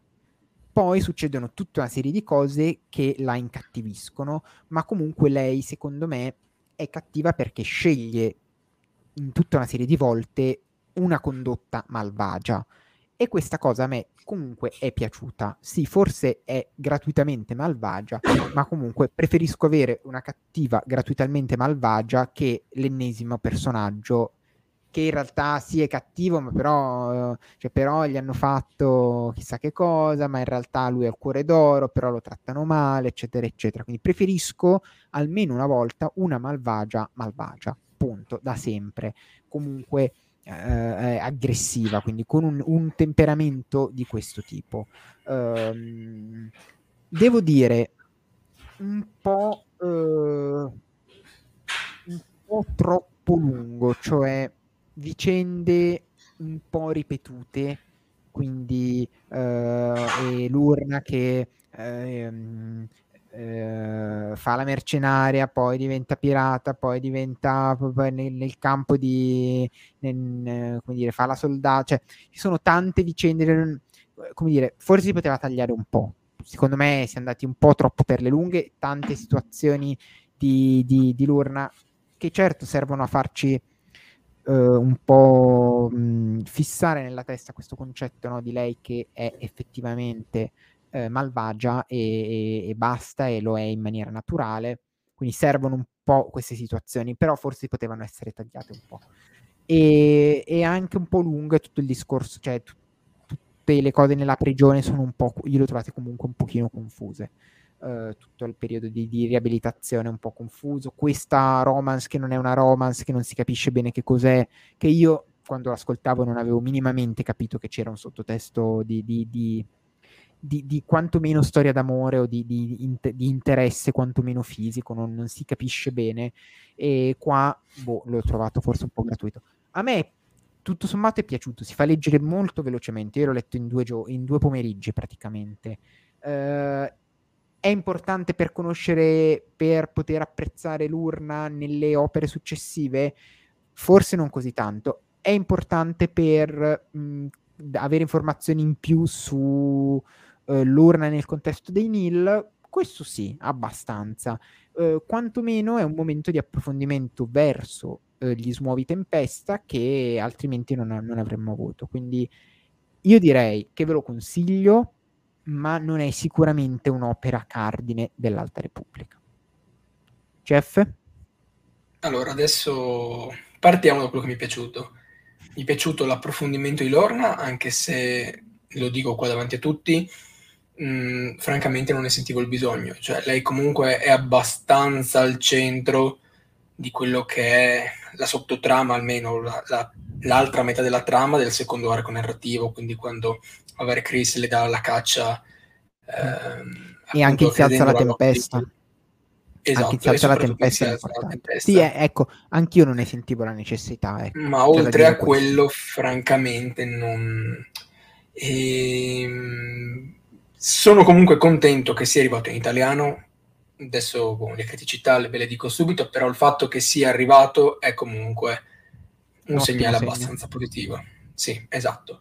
Eh, negativo, cosa che non va. Secondo me sono due binari. Il primo è quello eh, in cui Panini non c'entra, in cui parliamo a livello centrale Lucasfilm, in quale si parte, ormai lo sapete, sono purtroppo un disco rotto, si parte con l'idea di un audiolibro originale. Un audiolibro originale è qualcosa che secondo me non ha senso di esistere, perché è praticamente un romanzo spogliato dalle parti descrittive, in cui tieni dialoghi e, e dai qualche informazione di contesto. Anzi, è un romanzo tagliato e semplificato, è molto semplificato. Quindi il fatto che potevi scriverci un romanzo e poi ci ricavi un audiolibro nel quale appunto lo fai la versione abridged, che è quella tagliata con solo dialoghi e qualche descrizione, era molto meglio secondo me. Ricordiamo che nell'unico mercato che conta, quello statunitense, eh, gli audiolibri esistono in formato CD da prima del 2000, cioè Vector Prime era disponibile in CD, quindi Star Wars non è eh, nuovo agli audiolibri, quindi si, dove, si, doveva, si poteva fare un romanzo vero e proprio. Cioè, mh, avrebbe avuto più senso fare un romanzo e da lì, come per tutti, e ripeto, per tutti i romanzi canonici, lo rendevi disponibile in audiolibro e ci mettevi gli effetti, perché ad esempio, vi dico, anche semplicemente in Italia, Audible ha preso i diritti per eh, una trilogia di romanzi di Alien, ci ha messo il cast e ci ha messo gli effetti sonori dietro. E se, se vuoi fare proprio un audiolibro con l'immersione, ti prendi il cast e ti prendi gli effetti sonori. Quindi mh, mm, non vedo il perché doversi buttare in, in, questa cosa degli audiolibri original che escono tra l'altro dopo un mese, un mese dopo, due mesi dopo, li annunciano sì, già in formato questo, trascritto. Quindi, secondo me questa storia degli audiolibri original, tra l'altro ce ne sarà uno anche nella fase 2 dell'Alta Repubblica, è una cosa vergognosa, ma non lo dico a sulla lingua. Per quanto riguarda l'edizione italiana, io purtroppo devo segnalare negativamente il prezzo che secondo me sfonda la soglia psicologica dei 25 euro, che sono già altissimi purtroppo, ma andare a 26 con una fogliazione eccessiva, perché a te piace molto il mattone, io che ho problemi di spazio, francamente mi pesa non poco, anche perché l'interlinea è qualcosa di devastante cioè avendola ridotta anche di un poco non, non, si sarebbe risparmiato non so quante pagine, conseguentemente il prezzo, ed è anche abbastanza, io non l'ho riletto perché vi dico non, non rileggo, però ho fatto una prova con le pagine, è molto fastidioso fare continuamente questo movimento perché leggendo veloce ed essendo poco da leggere nelle pagine, uno è continuamente che, che gira, che gira, che gira, e farlo per 600 pagine francamente è un po' pesante, un po' pesante, non lo boccio perché ovviamente non mi sento di bocciarlo, però boccio assolutamente l'idea originale di Lucasfilm che in questo formato non, esiste per quanto mi riguarda, è una roba vergognosa, punto. Non so, io vorrei sapere i lettori cosa ne pensano, perché ho visto molti entusiasti, però sapendo che cioè non nasce come audiolibro perché Cavan Scott l'ha messo su carta come prima cosa, quindi questo ragazzi è il primo formato in cui nasce, non in formato audiolibro. Cavan Scott l'ha scritto su carta prima, quindi poteva benissimo farci un romanzo non raccontiamo, cioè non è che vanno, entrano in sala e, e recitano, qualcuno l'ha scritto su carta prima. E io ho sto formato purtroppo non, non mi va giù. Mi spiace. E Lorenzo dice Darth Panini portaci Dooku Jedi Lost prima che Filoni lo retconne. E quello, eh, devo dire, pure sarebbe bello poterlo leggere. Certo, eh, si spera che potrebbe, cioè, si spera che correggano magari appunto il tiro con l'edizione. Mi rendo conto che magari alcune cose anche di interlinea così possono essere un po', un po', un po' eh, vincolate dal tipo di, di, di op, cioè dal, dall'essere uno script. Però ecco, magari venire incontro eh, e cercare di, brutto, di contenere... leggere il nome di chi parla e vai, e vai, continua alterterni. Eh, non è eh, proprio ma, fluidissima da leggere come cosa. È veloce, ma non fluida. Ma, ma quello... Sì, no, questo, questo è vero Uh, però guarda già ad esempio mettere non nome a capo la, il testo, ma mettere nome e che segue sulla linea, già sai quanto si risparmiava. Usciva, usciva eh. Sì, sì, sai quanto si risparmiava? Cosa. Ecco. Ecco, magari qualcosa del genere per contenere un pochino il numero di pagine e, e dare la possibilità appunto a tutti di tenerlo in libreria, di leggerlo e di, avere anche un costo un po' più contenuto. Questo, mm. questo si potrebbe fare, ecco. Adesso non mi ricordo quando ho letto um, l, uh, io, questo è il, è il, secondo script che leggo dopo Um, aiutami, Harry Potter è la maledizione. Ah, pensavo Duco Afra, ok, non, okay, non capivo. No, du- Duco e Afra io non li ho letti, li ho solo ascoltati. Ascoltati anch'io. No, ho letto Duco e ascoltato Afra. Uh, Duco e Afra li ho solo ascoltati. Uh, come script, credo a parte qualcosa a scuola, ho letto lo Harry Potter, la maledizione dell'erede. E non vorrei sbagliarmi e non posso controllarlo perché non ce l'ho qui. Ma secondo me lì, cioè, intanto era la metà. E voglio dire, era la metà per un'opera teatrale di due parti, entrambe da due ore e mezza, una roba del genere, da due ore.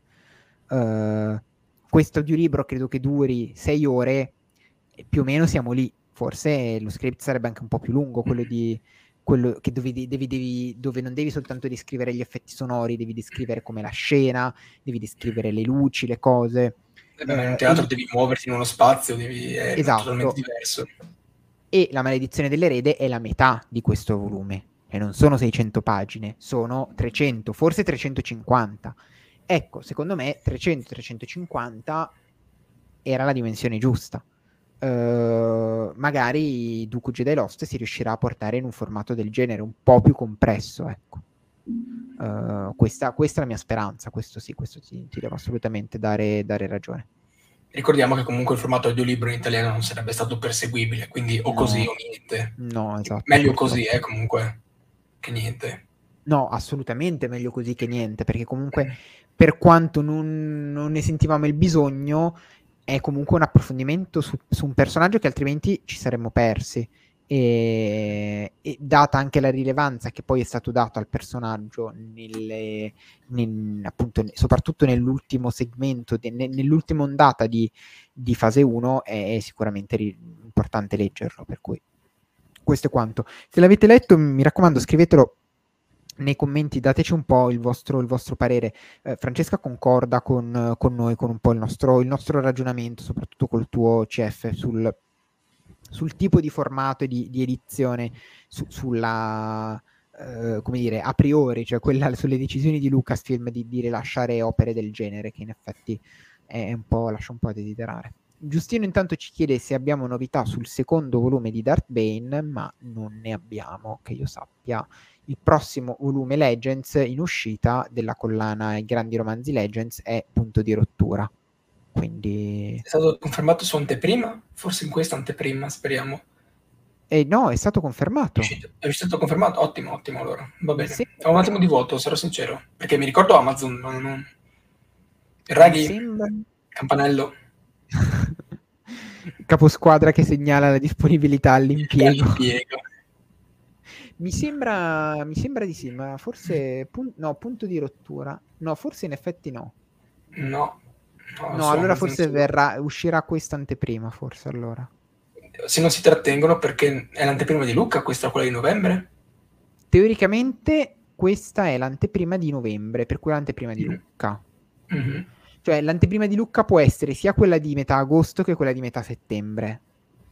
Ad esempio, le cose di Romita erano su quelle di metà, su, sulla scorsa anteprima.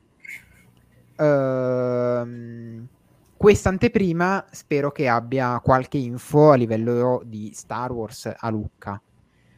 Però adesso devo dire inizio, come dire, ci credo un po', inizio, sto, sto perdendo un po' le speranze per Cavan. Però vabbè. Dateci, fateci un regalo, dai. e che i Johnston io porto a firmare tutto, giuro. Allora, io direi che abbiamo iniziato questa live da un'ora e 23. Arriviamo a un'ora e mezza commentando gli annunci del D23. Ci stai? Sì, abbiamo finito dovremmo... agosto. Grande. Abbiamo, abbiamo finito, abbiamo finito agosto, sì, perché l'altro c'è, non, non c'è più niente. No? Abbiamo... Spilatini? Abbiamo Classic, vabbè, è Classic, e Ah, poi tutti gli spillatini che vabbè. Quindi eh, in realtà dovremmo, recu- dovremmo ricordarvi le uscite di settembre, per cui facciamo quello e poi ci prendiamo 5 minuti in più. Eh, è già uscito Star Wars Epic, I Cavalieri della Vecchia Repubblica, volume 3. Non sono, come vi ho detto, non sono andato in fumetteria in queste ultime settimane, per cui non, non ho niente da farvi vedere. Eh, quindi ve lo mostro qua come prima. Eccoci qua, così. Eccolo qua, eh, terzo e ultimo volume epic di Cavalieri della Vecchia Repubblica. Poi abbiamo Star Wars 19, questo ragazzi, questo anche, io, io vi consiglierei questo di prendervelo anche se non state comprando gli spillatini, perché è così bello che va preso, soprattutto se state leggendo Alta Repubblica e non, non dico altro. Poi teoricamente dovrebbe uscire anche Star Wars Classic volume 10 questa settimana. Confermati tutti e tre. Confermato, top. Sì, era già prenota. Per cui eh, decimo di 12, quindi ci stiamo avviando verso la fine. Poi c'è il eh, terzo volume 3 di il eh, volume 3 3, di 3. 3, 3 di 3 Bellissima questa cosa. ehm, del manga di Star Wars Rebels che adatta la prima stagione eh, della, della serie animata. Poi assolutamente rimandato a data da destinarsi, Throne Alleanze, non sappiamo quando uscirà, noi però lo spostiamo di settimana in settimana perché ci teniamo a farvi, ci teniamo a darvi speranza, perché il vero messaggio di Star Wars è la speranza e noi con Throne Alleanze continuiamo a darvela. Poi il 22 settembre esce l'Alta Repubblica numero 17 che contiene il secondo 2 di 2 eh, albo di eh, L'occhio dei Nil. Io, Bellissima Marchio cover, mamma mia. cover bella, De- Daddy Raw proprio. De- dirò, sì, Daddy palese. Raw, mamma mia.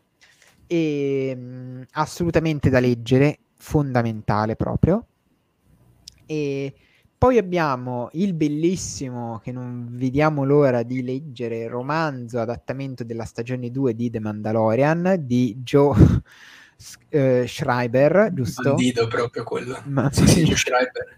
Bandido. di Joe Schreiber ehm, nello stesso formato del primo quindi brossuratino con dentro dovrebbe avere le foto se non sbaglio Ehm, poi abbiamo sempre per il 22 settembre per il momento Throne l'ascendenza volume 3 il male minore quindi terzo e ultimo capitolo della trilogia dell'ascendenza.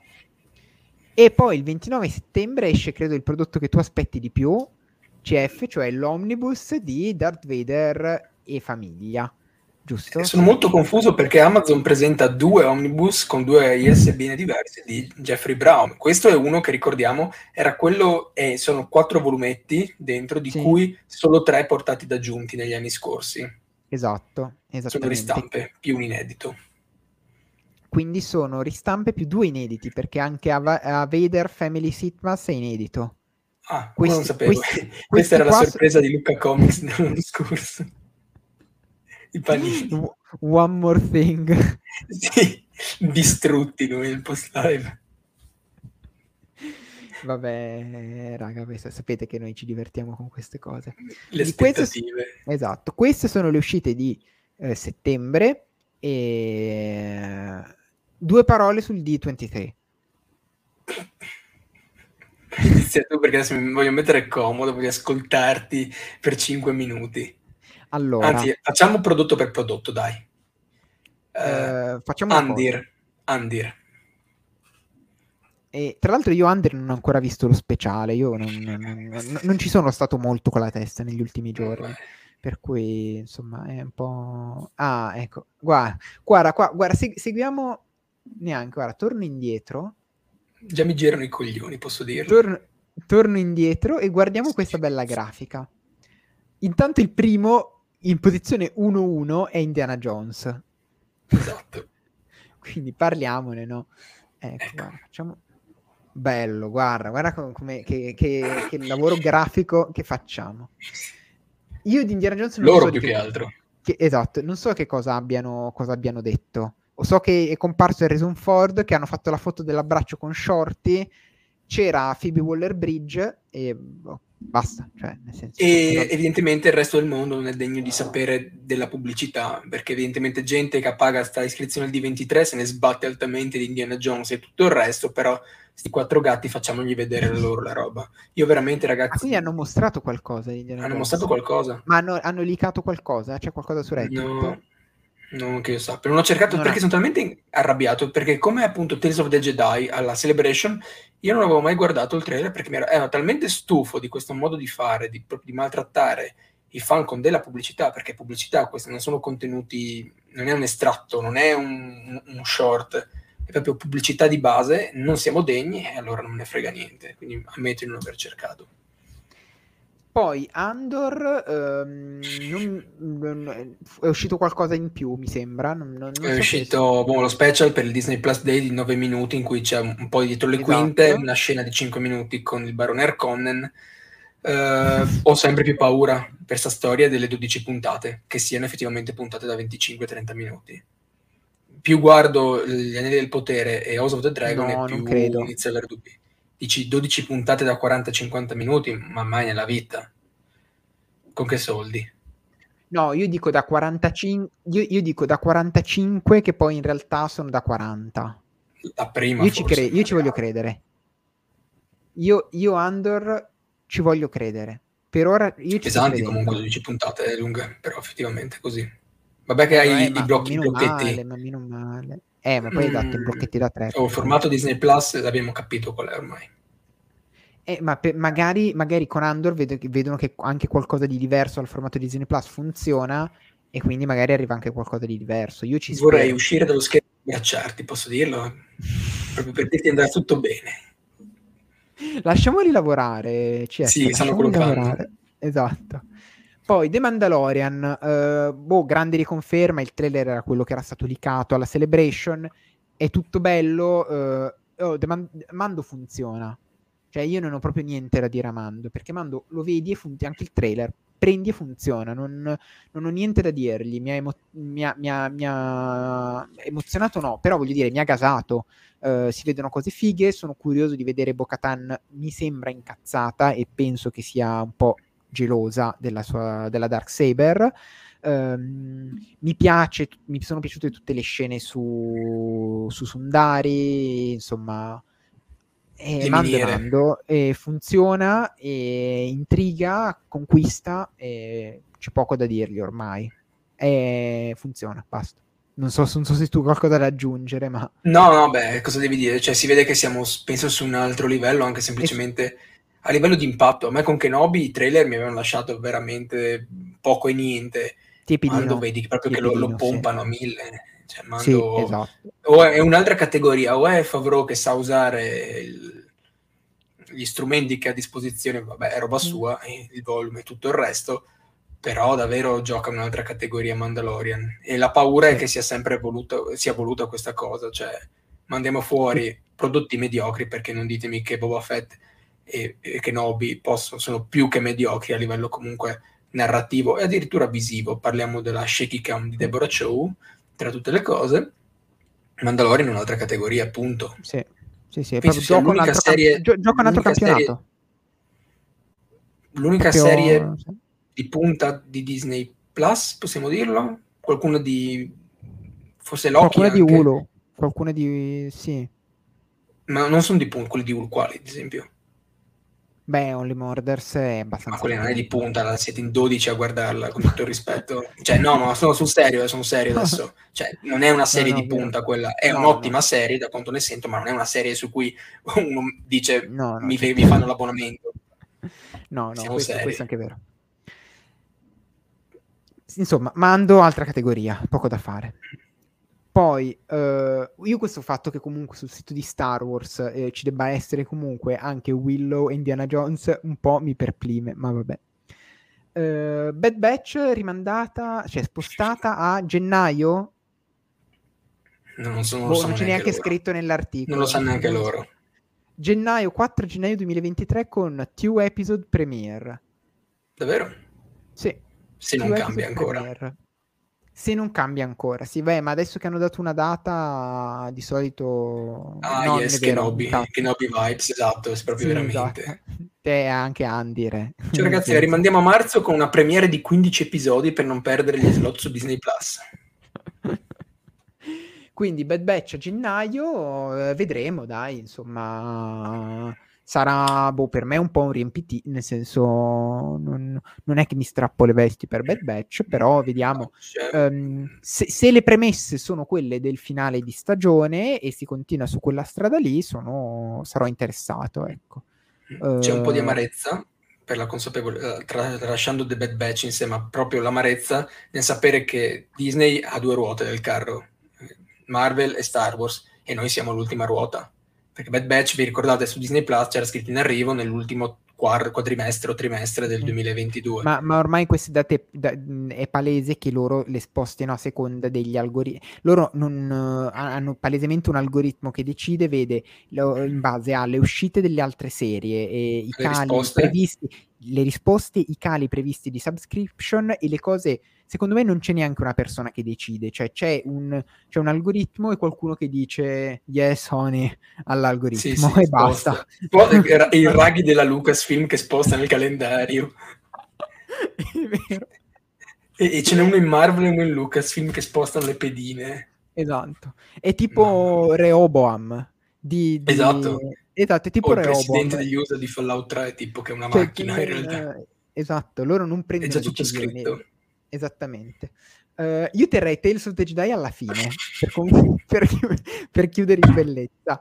Vabbè, Willow, a me non frega niente, io non ho mai visto il film, a me non frega niente di Willow, però oh, a me i trailer stanno piacendo, mi sembra proprio la campagna di Dungeons and Dragons più stereotipata della vita e la vedrò, punto. Che bello è il trailer di Dungeons and Dragons. Mamma mia, ma parliamo, bom- ma bomba, parliamo dei One quello. Esatto, quello, quello dei One davvero. Poi Skeleton Crew, eh, vabbè, hanno annunciato parte del cast, hanno, fatto, hanno mostrato una foto, eh, che qua ovviamente, figurati se nell'articolo Vergognosi. ufficiale mostrano la singola foto che hanno mostrato lì, no. Eh, Jude Law sul palco, eh, la trama quindi sarà di questi quattro ragazzi che vengono, port- vengono scarrozzati da Jude, vengono salvati e scarrozzati da Jude Law il uh, problema, cioè nel senso sarà ambientata nel periodo di Mandalorian, secondo me Jude Law alla fine si rivelerà cattivo, almeno non cattivo yeah. cattivo, si rivelerà uh, uh, che sta tramando, cioè tipo che gli stanno minacciando la famiglia e quindi deve fare qualcosa di cattivo perché deve e qualcosa del genere. Eh, sospetto, eh, ma voglio dire, per mettere un po' in difficoltà questi ragazzi. Ehm, Ma si parla di forza nello specifico? Si parlava al momento, di... Al momento 0. 0, 0, 0, 0. Uh, quindi boh, v- vediamo come inseriranno il tutto nel... Per nel... magari renderli dei teppisti o dei ladri o qualcosa del genere. Esatto, vanno, vanno... sono i teppisti che, che dicono a Boba. sì, che poi tra l'altro in Padawan, lo sto leggendo un po' a rilento, hanno no, messo a un certo punto operating in Skeleton Crew proprio strizzatina d'occhio nucleare hanno messo sì. nel romanzo. Poi di Asoka hanno uh, svelato, ma non al D23, in un articolo il giorno prima, mamma mia, vabbè, su The Hollywood Reporter, l'interprete eh, di um, Ezra, che devo dire calzante, Uh, per cui bene, speriamo io volevo quello che rompeva le palle su Twitter. Volevo, volevo, volevo... Erma Massoud anche... no Massoud è quello Mena, che ha fatto Mena Massoud. Mena... eh sì ah, lui, okay. lui. ma non so se non era quello che ha fatto Aladdin che rompeva le palle era un altro. Raul Coli. Sì bravo Raul Coli mamma mia devo pestarlo a sangue quello lì. Eh, ma loro, loro secondo me dopo che hanno visto che Rosario ce l'ha fatta ci stanno provando tutti sì, sì. No, cioè Rosario e Simuliu ce l'hanno fatta, perché Simuliu con la Marvel ce l'ha fatta e Rosario con Asoka. E quindi adesso la gente ci prova. Ma se, secondo me fanno anche, be- fanno anche, bene, perché cosa devono, mm, voglio dire, che... Cioè, so, lavorare, tipo, normalmente, guadagnarsi la pagnotta. Vabbè, questo attore, di cui non mi ricordo il nome, uh, non l'ho mai visto prima, ma ha fatto qualche film che adesso, se non sbaglio, sta andando bene, mi sembra. È effettivamente molto molto molto simile e immagino che se l'abbiano scelto deve avere una buona chimica con il resto del cast, quindi lasciamoli lavorare, eccetera, eccetera. Devo dire un po' basito dal fatto che annunci il giorno prima um, l'interprete di Ezra per mettere hype per il panel del giorno dopo su Ahsoka, Ahsoka che dovrebbe essere la tua serie di punta insieme a Mando per il 2023 e non mi annunci il resto del cast di Ahsoka. Però soprattutto, soprattutto il personaggio che tutti vogliamo essere annunciato, ma che lo- loro non annunceranno perché noi scopriremo dell'interprete di Throne su un articolo su Variety o su The Hollywood Reporter, come era stato per Ahsoka. L- loro non daranno mai la conferma ufficiale della cosa e noi scopriremo l'attore di Throne il giorno in cui si vedrà nella puntata. Punto. Sarà così. Sarà così. No, o Entertainment Weekly che parlava dei rumor di Cobb Vent. Sì, tutto. esatto. O Entertainment Weekly. Il motivo per cui fanno questa cosa è inspi- io non riesco proprio a trovare un mo- una motivazione. Quindi uscirà no, un articolo, sarà confermato, ma cioè sarà il rumor oppure sarà eh, news, ma niente di ufficiale, niente sul sito. Boh, vabbè. Ma io ragiono al contrario di te, sono invece rimasto sorpreso che abbiano annunciato dire questo farà Ezra, perché loro vanno sempre per segreti di Pulcinella, no? Sai che ci sarà quello, sai che ci sarà quell'altro, ma non te lo dicono. Invece che abbiano detto che ci sarà Ezra, che quindi non è proprio un nome secondario, mm-hmm. è lasciato abbastanza basito. Sì, ma po- scusa, posso dirti una cosa? Annunci mm-hmm. questo attore, metti una foto di questo qui e, e, non scrivi che è Ezra. Cioè, allora, i fan di Star Wars saranno americani, saranno stupidi, però dai, cioè, è identico. No, no, no. beh, se ricordi che Nobi avevano messo... Erano volti sconosciuti in gran parte, a parte quelli che non potevi sbagliare, tipo Beru, Obi-Wan, Owen. Eh, lo so, ma tu sai che in questa serie ci sarà Ezra. Sì, ma eh, loro sai che, che sono i segreti di Pulcinella, loro sono eh, so, fuori di testa. So. Vabbè, ma nel senso, dai, questo cioè tu sai che deve esserci un certo personaggio e, e ingaggi un attore che è esattamente identico al personaggio. E... Ma no, dai, sei dai. sicuramente lui, vedrai che vedremo i fantasmi di Forza, gli spettri di Forza. Oh, eh, Lasciamoli lavorare. Zitti, stiamo zitti che è meglio. Stiamo zitti che è meglio. Comunque, ragazzi, paurissima per Trone perché Throne non può essere a livello di trucco inferiore a livello di film. Non ci può essere trucco agli inquisitori, stile inquisitori questa volta. No, deve, eh. deve, essere quantomeno come Asoka. Fai anche un po' di più. Deve essere film, 100% come, film. Come, come Asoka in Boba Fett, che è meglio di The Mandalorian. Sì, sì, deve, deve essere un trucco da film, non da serie sì, televisiva come Il Grande Inquisitore o, o come si chiama la, la bella statuina, il quinto, il quinto fratello. Ma, ma veniamo a... veniamo a Tales of the Jedi. Mi, mi, dai un secondo, Chef? Sì, sì. Inizia, inizia tu, devo fare una cosa. No, imbarazzante, cioè non, non, non, capiamo il perché dover prendere un marchio storico eh, per quanto riguarda l'universo espanso, appunto le cronache degli Jedi che potete ancora trovare ristampate in sei volumi, non, sappiamo, non capiamo perché prendere una cosa che comunque ha un significato palese all'interno del fandom e stravolgerla con qualcosa che non c'entra nulla, con un progetto eh, che pensiamo sia zoppo monco perché ci sembra incredibile che Tales of the Jedi riguardi un futuro Sith e un non Jedi, quindi concentrarsi solo su Dooku e Ahsoka. Di Ahsoka ormai sappiamo praticamente tutto. Adesso con Giorgio discuteremo del brividino legato appunto alla comparsa del nuovo inquisitore però per quanto riguarda Dooku l'interesse è alto, ma non si capisce perché dover usare un nome che all'interno del fandom è, ha un, già un significato storico ben preciso e tra l'altro consolidato da praticamente tre decenni. Qua, perché questa roba a me dà un fastidio, ma un fastidio che non avete idea. E è, come se eh, il prossimo film di Star Wars lo, chi- lo, chiamiamo La gemma di Kybor. Cioè, a me darebbe un... è, è la stessa cosa. Cioè, prendiamo un titolo iconico per giunta, un brand, e, e, facciamo... Ma perché il, sim- il sito di Star Wars adesso ha il, il simbolo di Quake? Questo fatto che il logo di Andor sia il logo di Quake, Quake, madonna. Il logo di Quake è una roba bellissima, sì, ci pensavo anch'io. Che tra l'altro è anche il simbolo di Sauron nel potere, quindi proprio fantasia take me away. Mamma mia.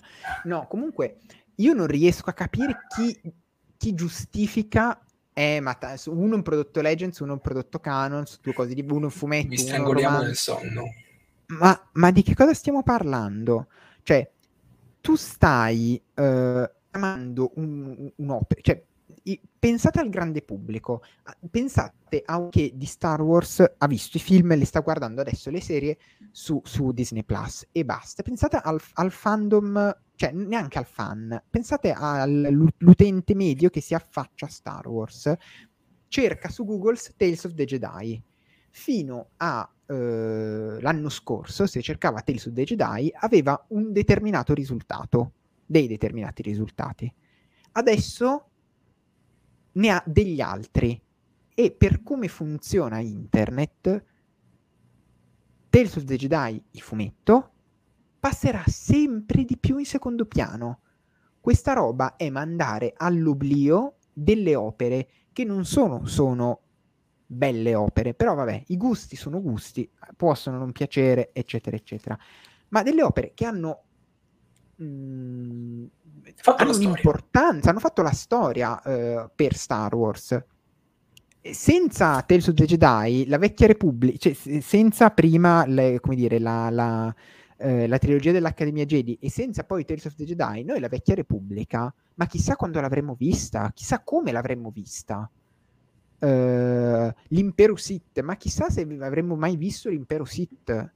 Ma um, delle cose che noi diamo per scontato nella, nella, storia di Star Wars e che gli stessi autori danno per scontati nella cronologia di Star Wars, perché adesso venitemi a dire che nella mente dei creativi di Lucasfilm eh, non ci sono i punti fissi dell'impero Sith, della battaglia di Rusan, di Darth Bane, eccetera, eccetera. E eh, ci sono, appunto, lo sappiamo.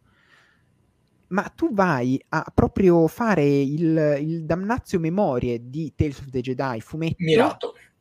E, e lo fai per fare che cosa? Poi Tales of the Jedi serie animata con lo stile di The Clone Wars, i personaggi di The Clone Wars e eh, n- il team creativo di The Clone Wars che nel tempo libero, eh, invece di lavorare ad altre cose, fa Tales of the Jedi.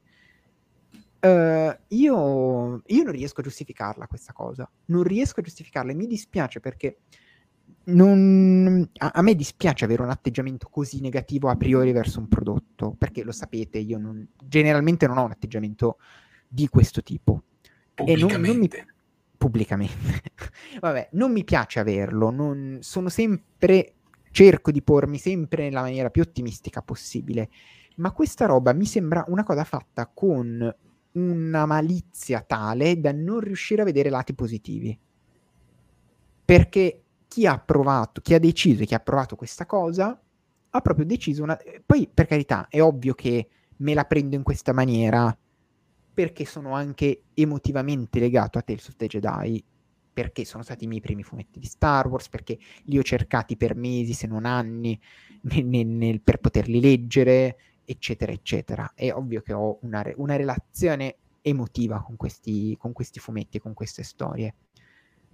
Però mi sarei arrabbiato tanto quanto se avessero chiamato la prossima serie uh, Vector Prime. No, non ti sarei... Facendo stavo facendo il viaggio mentale che The New Jedi Order sarà tipo Ahsoka con i bambini che fa tipo il Jedi Temple Adventure, una roba del genere, chiameranno The New Jedi Order e lì impazzisco io proprio letteralmente. Perché mentre sì, ci sono alcune cose come, cioè la, la, Nuova Repubblica, si chiama Nuova Repubblica nel Legends, si chiama Nuova Repubblica nel canon. Sono, non è ora non, voglio, non è un brand, sono la stessa cosa, la Repubblica che si forma dopo la sconfitta dell'impero per carità, in maniera diversa, con dinamiche diverse, ma con, sono la stessa cosa.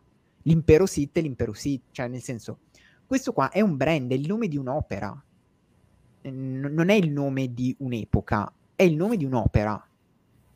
E la stai mandando nel dimenticatoio. La stai mandando nel dimenticatoio e a me sta cosa non va giù.